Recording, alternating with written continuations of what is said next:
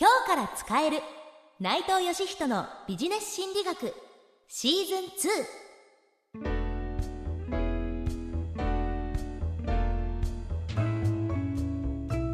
2こんにちは。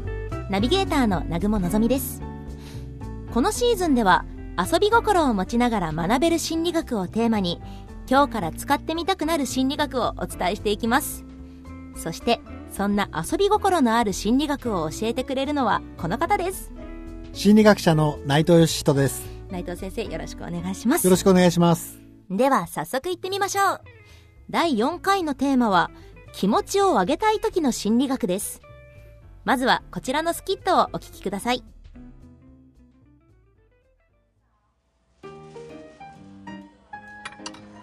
っていうことがあったんだなるほどね。それは落ち込むよね。でもこんなこと引きずっててもしょうがないからスパッと気持ちを切り替えたいとは思ってはいるんだ。気持ちを上げるコツか。前に人から聞いた話があるから教えるよ。本当？教えて教えて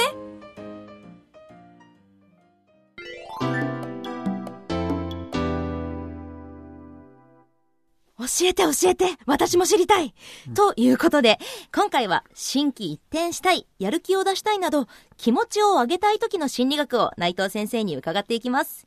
先生、気持ちを上げたい時に役立つ心理学にはどんなものがあるんでしょうか？はい。まずはですね、気分が上がる季節についてのお話をしましょう。季節？はい。実は人間のその気分というのは一年を通して上がる季節と下がる季節というのがあるんですね。で、それを調べましたテキサス A&M 大学のキャリル・ピーターソンという先生の研究によりますと、非常にこう大まかな季節で4つで分けますと、春と秋にまあ気分を測定させていただいて、春には気分が上がる。秋には下がるということが分かりました。実はですね、これあの、進化心理学と呼ばれる分野で明らかにされていることなんですけれども、えー、人間のその歴史的に見ますとね、もうあの、秋とか冬には食料って乏しくなる季節なんですよ。はい。で、その食料が乏しくなる季節に、例えば飛んだり跳ねたり動き回ってたりすると、当然食料がない時期なんですから、餓死しちゃいますよね。ああ。ですから人間の進化でとして、秋や冬になると、できるだけ体を動かさなくするために、そういう指令が脳みそから出て、秋や冬になると気分が下がるように自動的にプログラムされてるんです。あ、もう遺伝子レベルで省エネモードになっちゃう。なるんです。実はですね、季節性気分変調障害という障害があるんですが、それもやっぱり秋から冬に起きるんですよ。で、時、で、逆に春とか夏というのは、たくさんこの食料っていうのがある時期ですよね。果物なんかもなりますし、食べ物なんかもたくさんあるので、そういう時期には体を動かしてたくさん食べ込もうというようなことが、やっぱりその脳みその中で指令が出るわけです。ですから気分も上がるわけです。なるほど。ですから、まあ、秋とか冬にちょっと気分が落ち込みやすいんだというのは、それは人間として当たり前の反応ですから、あまり気になさらなくてもいい。はい、ということが言えるわけです。それを知ってるだけでなんで今こんなに落ち込んでるのかってもやもやもなくなりますね。そうですね。気が楽になります。それは誰でもそうなんです。人間にはそういうプログラムがされているんです。すごく安心しました。はい。では続きまして、気分が上がる方法についてお話ししましょう。はい。えー、オランダ・アムステルダム大学のスカイラー・ホークという先生が、プロの声優にお願いして、楽しい時の声、怒った時の声、悲しい時の声などをですね、え、出していただいて、まずその声を録音しました。で、その声をですね、他の実験参加者に聞かせて、この声と同じ声を出してみてもらえませんか？というお願いをしてみたんですね。で、その結果ですね、えー、まあ、まず声優さんが楽しい時の声を出して、で、自分でもその声を真似して楽しい声を出そうとすると、なぜかですね、人間って笑顔になっていたんですよ。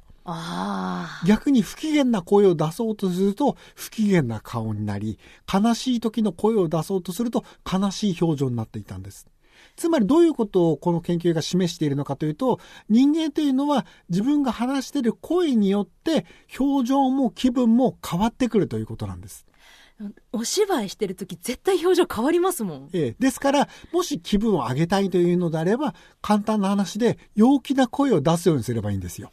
ああ。で、陽気な声で話すようにすると、顔も当然ニコニコし始めますし、当然気分の方もそれにつられて上がっていきますから、まあ、陽気になる方法の一番いいのは、楽しい声を出してくださいということなんです。なるほどですねうん。なんか意図的にその口角を上げたら、はいあの、気分が上がるっていうのも聞きますけど、それにプラスして明るい声も出そうって思うと。そうですね。ですから、あの、低い声とか、ああ、疲れたとか、大変だとかっていうような声を出さずになるべく、さあ、次何やろうか。なんか楽しいことないかなっていうような形で陽気な声を出すのがポイントですね。はい。実際ちょっとこれからもやってみようと思います。はい。では続いてもう一つ気分が上がる方法のお話をしましょはい。う。やはりオランダのアムステルダム自由大学のウィルコ・フォンディークという先生がやった行な研究なんですけれども、はい。この先生がどんな研究をしたのかと言いますとですね、まず、あの、架空の人物のプロフィールを作りました。で、えーそのプロフィールではですね、えー前半部分では、この学生はとても優秀だと。で、良い仕事に、えー就職できる見込みが高いんだということが書かれていました。はい。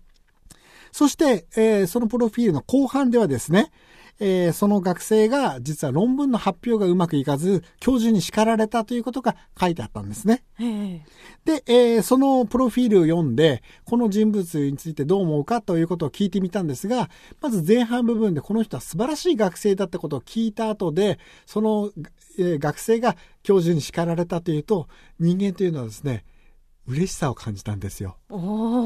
で、これはどんな、あーけん現象かと言いますと、人間というのは実はですね、素晴らしい人や優れた人が何か失敗をしたり、なんかミスをしたりをするとですね、ドジョなところをしたりすると、はいえー嬉しくなるんです。ああ、他人の不幸は何とやらみたいな。そうですね。実はですね、これに関するもう心理学的に用語が決められていて、えードイツ語で Schadenfreude と呼ばれる単語があるそうなんですね。 Schadenfreude。ええで、その Schadenfreude というのは何かというと、まあ、英語には訳しにくいんですが、他人の失敗を見ると人間は嬉しさを感じるという意味のドイツ語らしいんですよ。ああ、もうそういう単語がもうあるんですもんね。そうです。で、これを Schadenfreude 現象と言いまして、ですから、そういう、なんかちょっと、えー失敗した人などを見ると、自分が気分が上がるという、えー。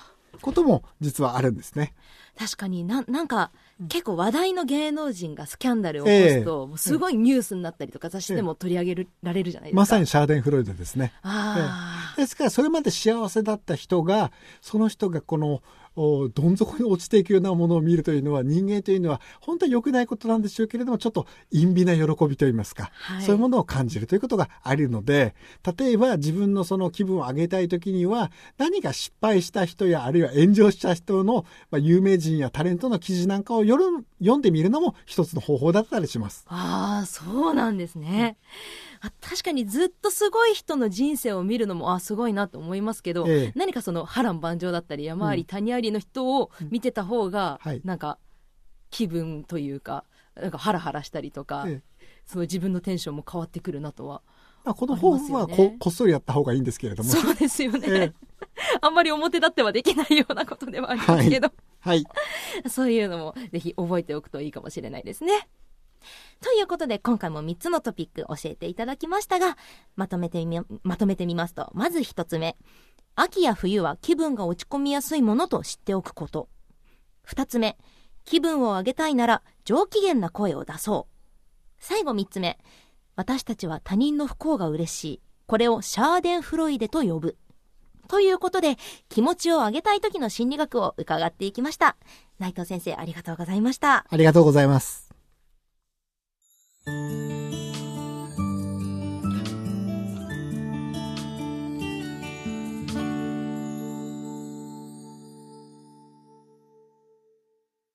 というわけで、そろそろエンディングですが、最後に思わず人に話したくなる面白い心理学コラムを紹介したいと思います。はい。今回紹介するのは、アメリカ・ロチェスター大学リチャード・ライアンの研究です。ライアン先生は、月曜日から日曜日までの気分の変化というものを調べてみたんですが、大体大半の人にとっては、週末になると気分が高揚することが分かりました。実は週末に気分が高揚することに関しては、心理学的にもうすでにあらかじめ用用語が決められておりまして、これをウィークエンド効果と言います。はあ。週末になると誰でも気分が高揚するんですね。はい。で、えーライアン先生は、じゃあなんで週末に気分が高揚するのかということを調べてみたんです。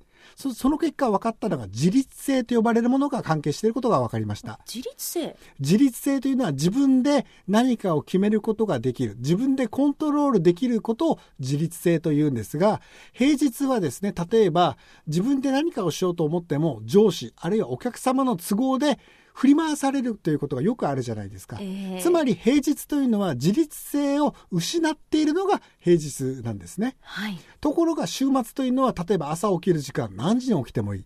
好きなテレビを見ててもいい。ダラダラしていてもいい。出かけるのも自由ということで自律性が自分に戻ってきている状態なんです。ええ実はそういう状態というのは人間というのは非常にこう精神的にくつろげる。気分が高揚する状態につながるわけですね。はい。ちなみにライアン先生によりますと、例えばそのフリーランスの方ですとか、平日であっても自分で決めることができる人、あるいは企業の重役や経営者の方、そういう方というのも自分で好き勝手に、えー自分の仕事のことを決めることができますよね。そういう方というのは実はですね、ウィークエンド効果って見られないんです。ああ、まあそうですよね。ええ、ですから、ウィークエンドが見られる方は平日何かとこう他の方からいろいろこう命じられたり指示を受けたりして自分で思うように任せない人は週末に高まるはということなんですね。えまあ、せっかく週末になると気分が高まるということが分かってるわけですから、まあ皆さんこう週末にはですね、自分でやりたいことをこう思いっきりやっていただくのがよろしいのではないかということが言えるわけです。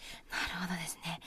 例えばご家族がいらっしゃる方で、はい週末はちょっと家族と一緒に過ごすっていうのもうんうんいいですし、逆に一人になりたいって時はちょっとご家族と相談したりとか。そうですね。それがその家族の、例えば子供の言うことを聞いてあげなければいけない、奥さんや夫の言うことを聞いていか、えー聞いて、聞かないばならないと思ってしまうと、そうすると平日と同じように自律性を失ってしまいますので、ねそこはもう、あの、致しかよしといいますか、難しいバランスがあるんですけれども、えー週末にはできるだけこう自分で決めて、まあ、あらかじめ何かしようねっていうような話し合いをしとくのはいいですね。そうすると自律性を失ったことにはなりませんから。えーそういうことで、まあ、週末を楽しんでくださいということも言えます。はい。先生ありがとうございます。はい。心理学コラムでした。というわけで、今回は気持ちを上げたい時の心理学を学んでいきました。なかなか気分のエンジンがかからない方や、ここ一番で頑張りたい時には、今日のお話を思い出してみてください。ナビゲーターは、南雲のぞみ。スキット出演は、高浦優穂、千野美香那。そして、内藤義人でした。